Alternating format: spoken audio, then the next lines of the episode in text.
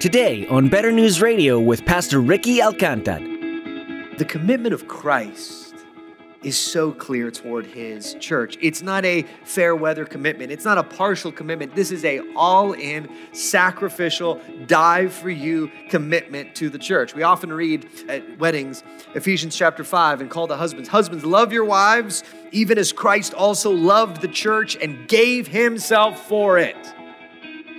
Do you wonder how Jesus really feels about the church? He gave himself for it.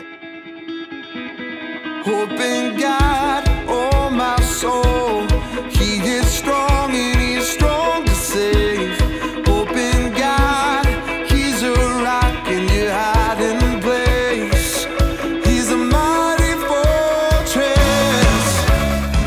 Ricky points out today that many Christians want Jesus but don't want the church. The problem is, as Pastor Ricky explains, having Jesus without the church isn't an option. Christ loves the church so much that he shed his blood for it. The church is constantly referred to throughout the scriptures as the bride of Christ. Jesus chooses to pour his love into the church, broken as it might be. So, if we love Jesus, we can't then hate the very church that Jesus loves and gave himself for. Now, let's join Pastor Ricky in the book of Revelation, chapter 19. As he begins his message, he still calls her his bride. We're going to read our text, Revelation 19, verses 6 through 10. This is God's word, brothers and sisters.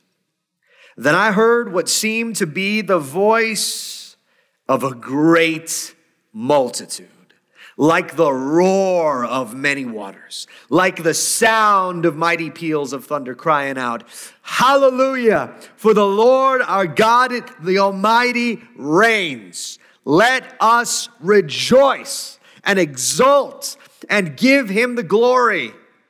For the marriage of the Lamb has come, and the bride has made herself ready. It was granted her to clothe herself with fine linen, bright and pure, for the fine linen is the righteous deeds of the saints. And the angel said to me, Write this Blessed are those who are invited to the marriage supper of the Lamb. And he said to me, These are the true words of God. And then I fell down at his feet to worship him. But he said to me, You must not do that. I am a fellow servant with you and your brothers who hold to the testimony of Jesus. Worship God. For the testimony of Jesus is the spirit of prophecy. This is God's word. Lord, I pray that you would give us ears to hear and eyes to see. Or may we be caught up in this exaltation and song of praise today. In Jesus' name, amen.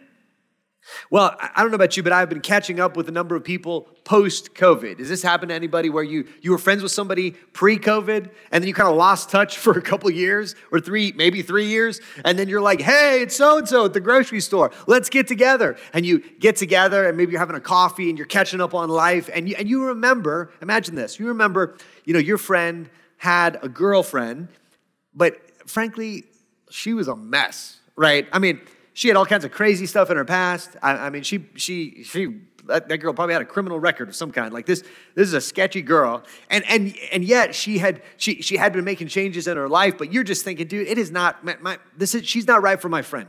And so you you know after you catch up, you kind of say, hey. Man, I'm so glad that it seems like you know the, the, that girl's not in your life anymore. Frankly, you know what? I didn't want to say this at the time, but like, mm, you know, I, just not a fan, okay? You know, and, and you get to go through the list of like she did this and she did that, and I heard she did this in the past, I heard she did that in the past, and and your friend is just kind of looking at you and letting you talk and letting you talk, and finally you, you get to the end and say, yeah, so anyway, whatever happened with that? And he says, She's my wife. in that moment, you're not gonna be you're not gonna be a, a great friend to your friend, are you? You know, years ago, I read a headline that was summarizing some research on people in America and Christians in particular, and I can't remember if it was Barna or Pew or, or uh, one, of, one of those similar organizations that are polling Christians and non Christians, and the, the title of the findings was this They like Jesus, but not the church. And I think what Revelation reminds us is this you cannot separate Jesus and the church. It's like trying to separate a man and his wife. Hey, you're not going to invite your friend over and say, listen, listen, you're welcome at my house anytime, but frankly, don't bring your wife. That ain't going to work. That's not going to work for your friend. It's certainly not going to work for Jesus. And so, what we're going to do today is we're going to pull on this thread of the church and see that these two things are inextricably linked, that the church is dear to Jesus and therefore should be dear to us. Charles Spurgeon, with one of my favorite quotes, 19th century preacher, he said this Imperfect as it is, it is the dearest place on earth. So Jesus calls the church dear. Is it dear to you? First question today What is the church to Christ? What is Christ's relationship to the church? Now, in the context of Revelation, this is a very intentional section. We've just seen Babylon. We've just seen the beautiful, flourishing, wealthy, seductress Babylon, who represents kind of the world and culture opposed to God. And we've seen that she looks great, she's rich, she's in bed with all the rulers of the earth, and yet in the end, she comes to nothing. She is bankrupt. All of her beauty fades and falls. And then, in contrast to her, another figure is introduced the bride of Christ. Now, here is the, the question you might have as you think about okay, Jesus calls the church his bride. Does he not see her as we do? Because I don't know if you remember Revelation 2 and 3. Uh, Alec preached well last week, just some of the faults and failures that Jesus really clearly sees in his church. Across the seven churches, here's what you've got Ephesus had abandoned its first love. Jesus sees it. Pergamum and Thyatira had immorality running through the church, mixed with false teaching and heresy. Sardis, spiritually asleep. Laodicea, lukewarm, right? I mean, the, the, Jesus is not like rose colored glasses. Have you ever had a friend who maybe their, their, their girlfriend or boyfriend, you're, you're kind of seeing like, dude, every time we get together with your boyfriend, he's like 45 minutes late. And the girl's like, oh, it's just adorable. You know, he's just a little late. You know, it's so quirky. He's so quirky. And you're just like, oh, you know. That's not the case with Jesus. He sees really clearly. The, these things are obvious to him. In fact, Scripture goes even further. In the book of Hosea, for example, God pictures his people as somebody as his wife, but his wife that runs away and continues to commit adultery. And, and, and God says to his people, Look, this is what you've done. You, you, you, you, I've, I've set my love on you. I've rescued you. I've freed you. And yet you keep running away. And in the book of Hosea, the prophet literally goes and buys back his adulterous wife that sold herself into slavery at, at the cost of his own money and possessions. And yet, Scripture says he still loves her. Christ still calls her his bride. Similarly, today, we see the faults and failures of the church. Local churches, denominations, leaders, right? Leaders fall, we've seen over the last few years. Denominations can fail. Podcasts and blogs will pick through the wreckage of churches and their leaders, right? Newspapers that never, I, I I'm not saying newspapers normally trumpet the good things churches are doing, are more than happy to trumpet the bad things that churches have done. Somehow that makes the front page. And outside the eye of the public, in a hundred ways and in a thousand churches, people can be, Christians can be, church members can be unkind and proud and envious, and there is gossip and slander and hurt. That's the reality. And let's not forget that we ourselves can contribute to some of that hurt and loss and envy and gossip. Look, in the in the, in the, context of Scripture, the church here in Revelation 19 is, is the true church. So we understand that right now there is a mixture, even in a room this size or a church our size, there's a mixture of people who are true believers in Christ and maybe others that seem as though they are, but in the end will be revealed as not. Sadly, as a pastor, I've seen people over the years, they can talk like a Christian and walk like a Christian and, and say Christian things, and yet in the end, their actions betray that they do not love the Lord at all, perhaps never knew him in the first place. Doesn't Jesus see this? This messed up, mixed up church? Yes, he does. He grieves it. He calls for it to change, right? In Revelation 2 and 3, he doesn't leave the church there. He meets the church where she is, but he does not leave her there. He calls her forward. And yet, in Revelation 19, the, the court of heaven, as it were, rejoices And the Lord himself still calls the church his bride. Right? This is, as we'll see in Revelation, Jesus is no reluctant bridegroom at a shotgun wedding. Something went wrong, all of a sudden the dad's like, You better make this right, boy. And he's all of a sudden walking down the aisle. No, this is not that. Heaven, the, the host of heaven, rejoices and exults over this union, as does the bridegroom. Look, the, the commitment of Christ is so clear toward his church. It's not a fair weather commitment. It's not a partial commitment. This is a all-in sacrificial die for you commitment to the church. We often read at weddings Ephesians chapter 5 and call the husbands, husbands love your wives even as Christ also loved the church and gave himself for it. Do you wonder how Jesus really feels about the church? He gave himself for it. There is nothing more he could have given. Body and all he offered up for the church. He loves the church. So, how then can this work, though? How can it be that, that Christ's bride is, when we see her, not stained and spotted with sin, but clothed with fine white linen and, and, and is beautiful in the sight of heaven? How does that come to me? How do you take what she is and, and, what, and Christ's love for her and make them you know, come, to, bring them together for eternity? Well, it is what Christ has done when he gave himself for her. Christ, we've seen earlier in Revelation, washes the sins of his bride with his own blood.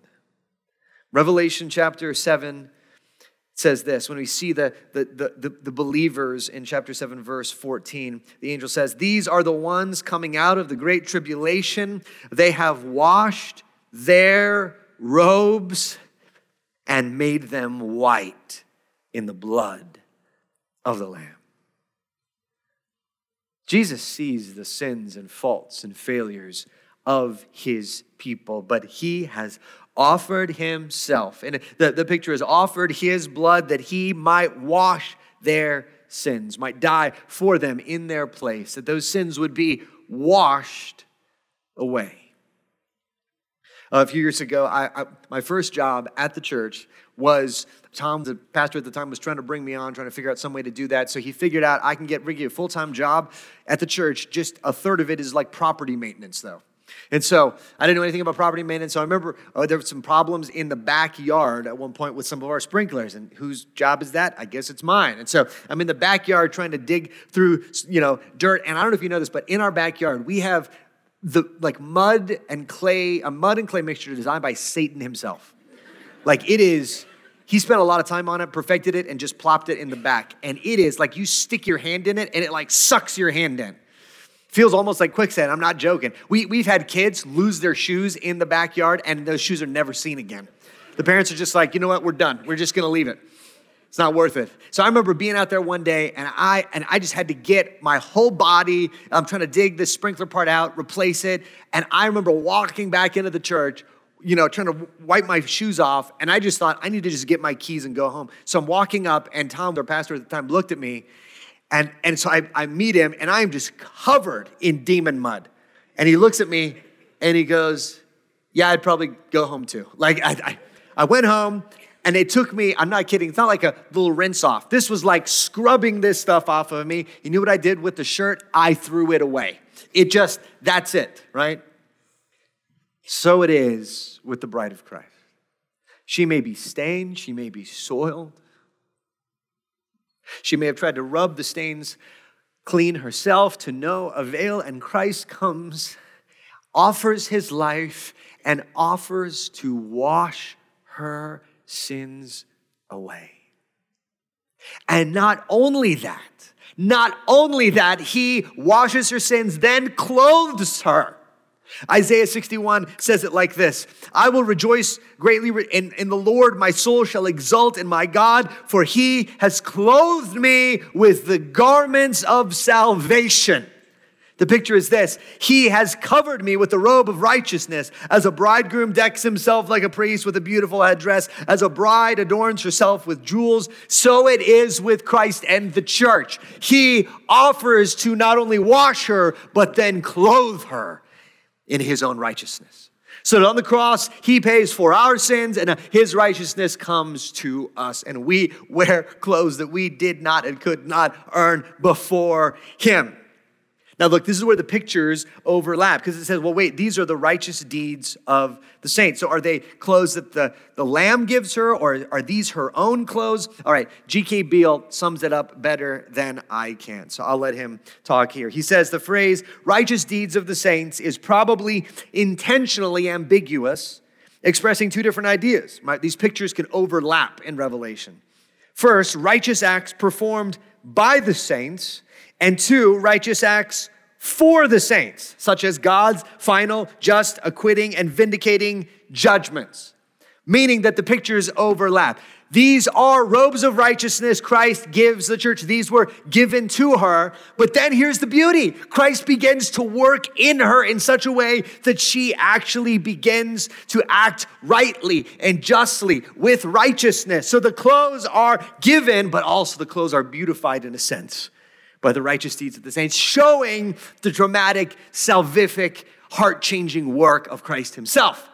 Who did, who, who made possible the righteous deeds of the saints in the first place? The work of Jesus Christ.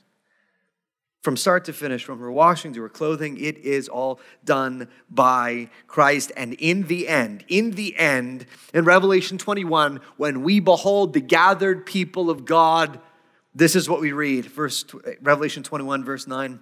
Then came one of the seven angels who had the seven bowls full of the seven last plagues, spoke to me, saying, Come, I will show you the bride, the wife of the Lamb earlier, just earlier, 21 3 says this Behold, the dwelling place of God is with man. He will dwell with them, and they will be his people, and God himself will be with them as their God. Oh, church, in the end, Christ's work is perfected. He washes his bride, he clothes his bride, he perfects his bride till she is radiant. So, section two then what is the church to the Christian? If the church is Christ's bride, if that's what the, what the church is to Christ Himself. What is the church to the Christian? Well, I think we see what our response to the church should be in this text. It says this Then I heard what seemed to be the voice of a great multitude, like the roar of many waters, like the sound of mighty peals of thunder, crying out, Hallelujah! For the Lord God, our Lord our God, the Almighty reigns. And listen to this let us rejoice and exult and give Him the glory. Meaning this the church today, us here now, we are called to no indifferent response to the bride. Like, yeah, I guess it's cool if you're into that. No! If that is true, that Jesus has made the church his bride, our response is yes. We rejoice in the church. We exult in what God is doing in and through the church. There's no passivity. There's no like, ah, if you're into that. No. Here's what I want you to see. If you love Jesus, you got to love what Jesus loves. There's no loving Jesus and not loving what he loves. There is no option to like, would you like to accept Christ's gift of salvation? Check yes. Also, would you like to hear more about his project, the church? She is an absolute mess, and we can find you a place to serve in Screaming Kids Ministry. Uh, I'm gonna say no. I'm gonna take Jesus, not that part. No, they're bound together for all eternity. You will never get Christ apart from the church. Therefore, the church is called to rejoice and exalt and give glory to God for what he is doing. Look, the, the, here's, here's the one critical point I want you to get in this image. This is a corporate image. Over and over in Revelation, uh, the, the, text is emphasizing the corporate nature of the church, right? The, the gathered multitude, the big group, the bride, right? The, the metaphors in scripture, the body, the temple, all of them, they are corporate pictures, meaning this. You cannot have an individual Christian theologically that is not connected to the corporate body, corporate bride of Jesus. You, you can't pick one and not the other. Look, remember back in the day, I think there's a new version of it. There, there was the Addams family. Love the Addams family. If you're in a weird old black and white, somehow horror comedies were big at that time with the Munsters, the Addams family. But one of the characters, somebody, I didn't even know the name of the character. There's a character in the Addams family called Thing. You guys remember Thing? What's Thing? The hand, right? The hand just walks around, blah, blah, blah, right? And and the hand is kind of funny and charming, and they do quirky things with it. And you're like, oh, that's kind of cute, right? Nobody wants to see a disembodied hand walking down the aisle, right? We're not opening the big doors, ba ba da, you know. And then the bride comes in, and it's a hand wearing a little like headdress. Where that's not happening, and yet, and yet, hear me. So many Christians think that's exactly what they're going to do. They're going to be an individual Christian existing apart from and outside of the corporate identity of the church. And here's the thing in the New Testament, local Christians are always connected to local churches. You only need a local church if you're a local Christian. If you're just a universal Christian, meaning like you're not a real person and you're just an ethereal idea, yeah, you probably don't need a local church.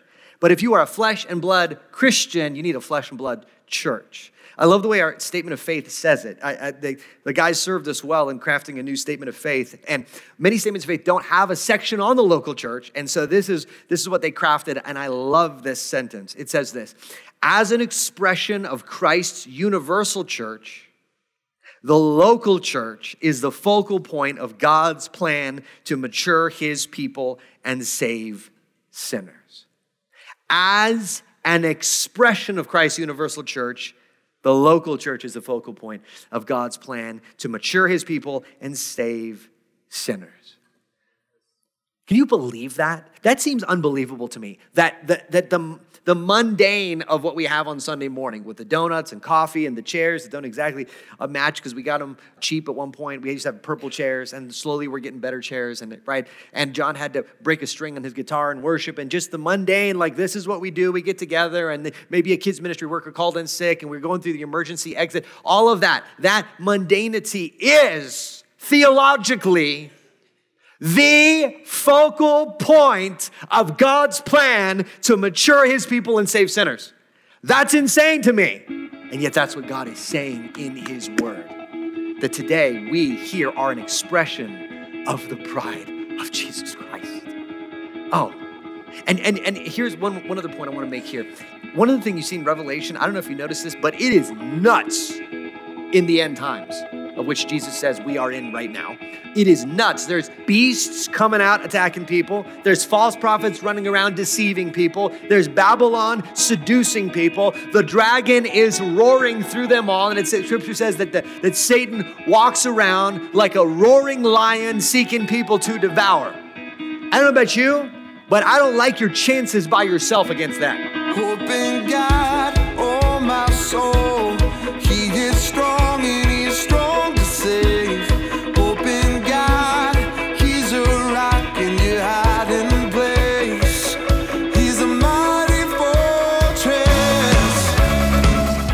Pastor Ricky will continue teaching through this series in Revelation next time. We hope you'll join us then. If you're wanting to hear more messages from this series, go to betternewsradio.com and click on the radio tab. You'll also find access to the podcast there as well. What are some of the takeaways from Revelation that you've heard so far? How do you think it all applies to the here and now of today? Although Revelation was written centuries ago, it's still referring to things that are yet to come in the future. This should give you a hope for the God who comes to save. For those who don't have a relationship with God, the book of Revelation should put an urgency in your heart that this world and those who reject God are going to be judged. But there's so much life for you to have by believing and accepting Jesus as your Savior.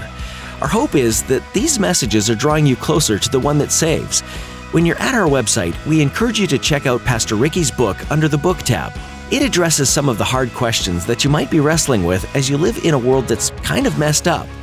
There's a reason and a purpose for everything that God does, and maybe this book will give you some valuable insights into the heart of God. Once again, go to betternewsradio.com to find that link to download. While our time with you for today is up, we do trust that you've been encouraged by the Word. Make sure you join us again for the next edition in Revelation with Pastor Ricky, right here on Better News Radio.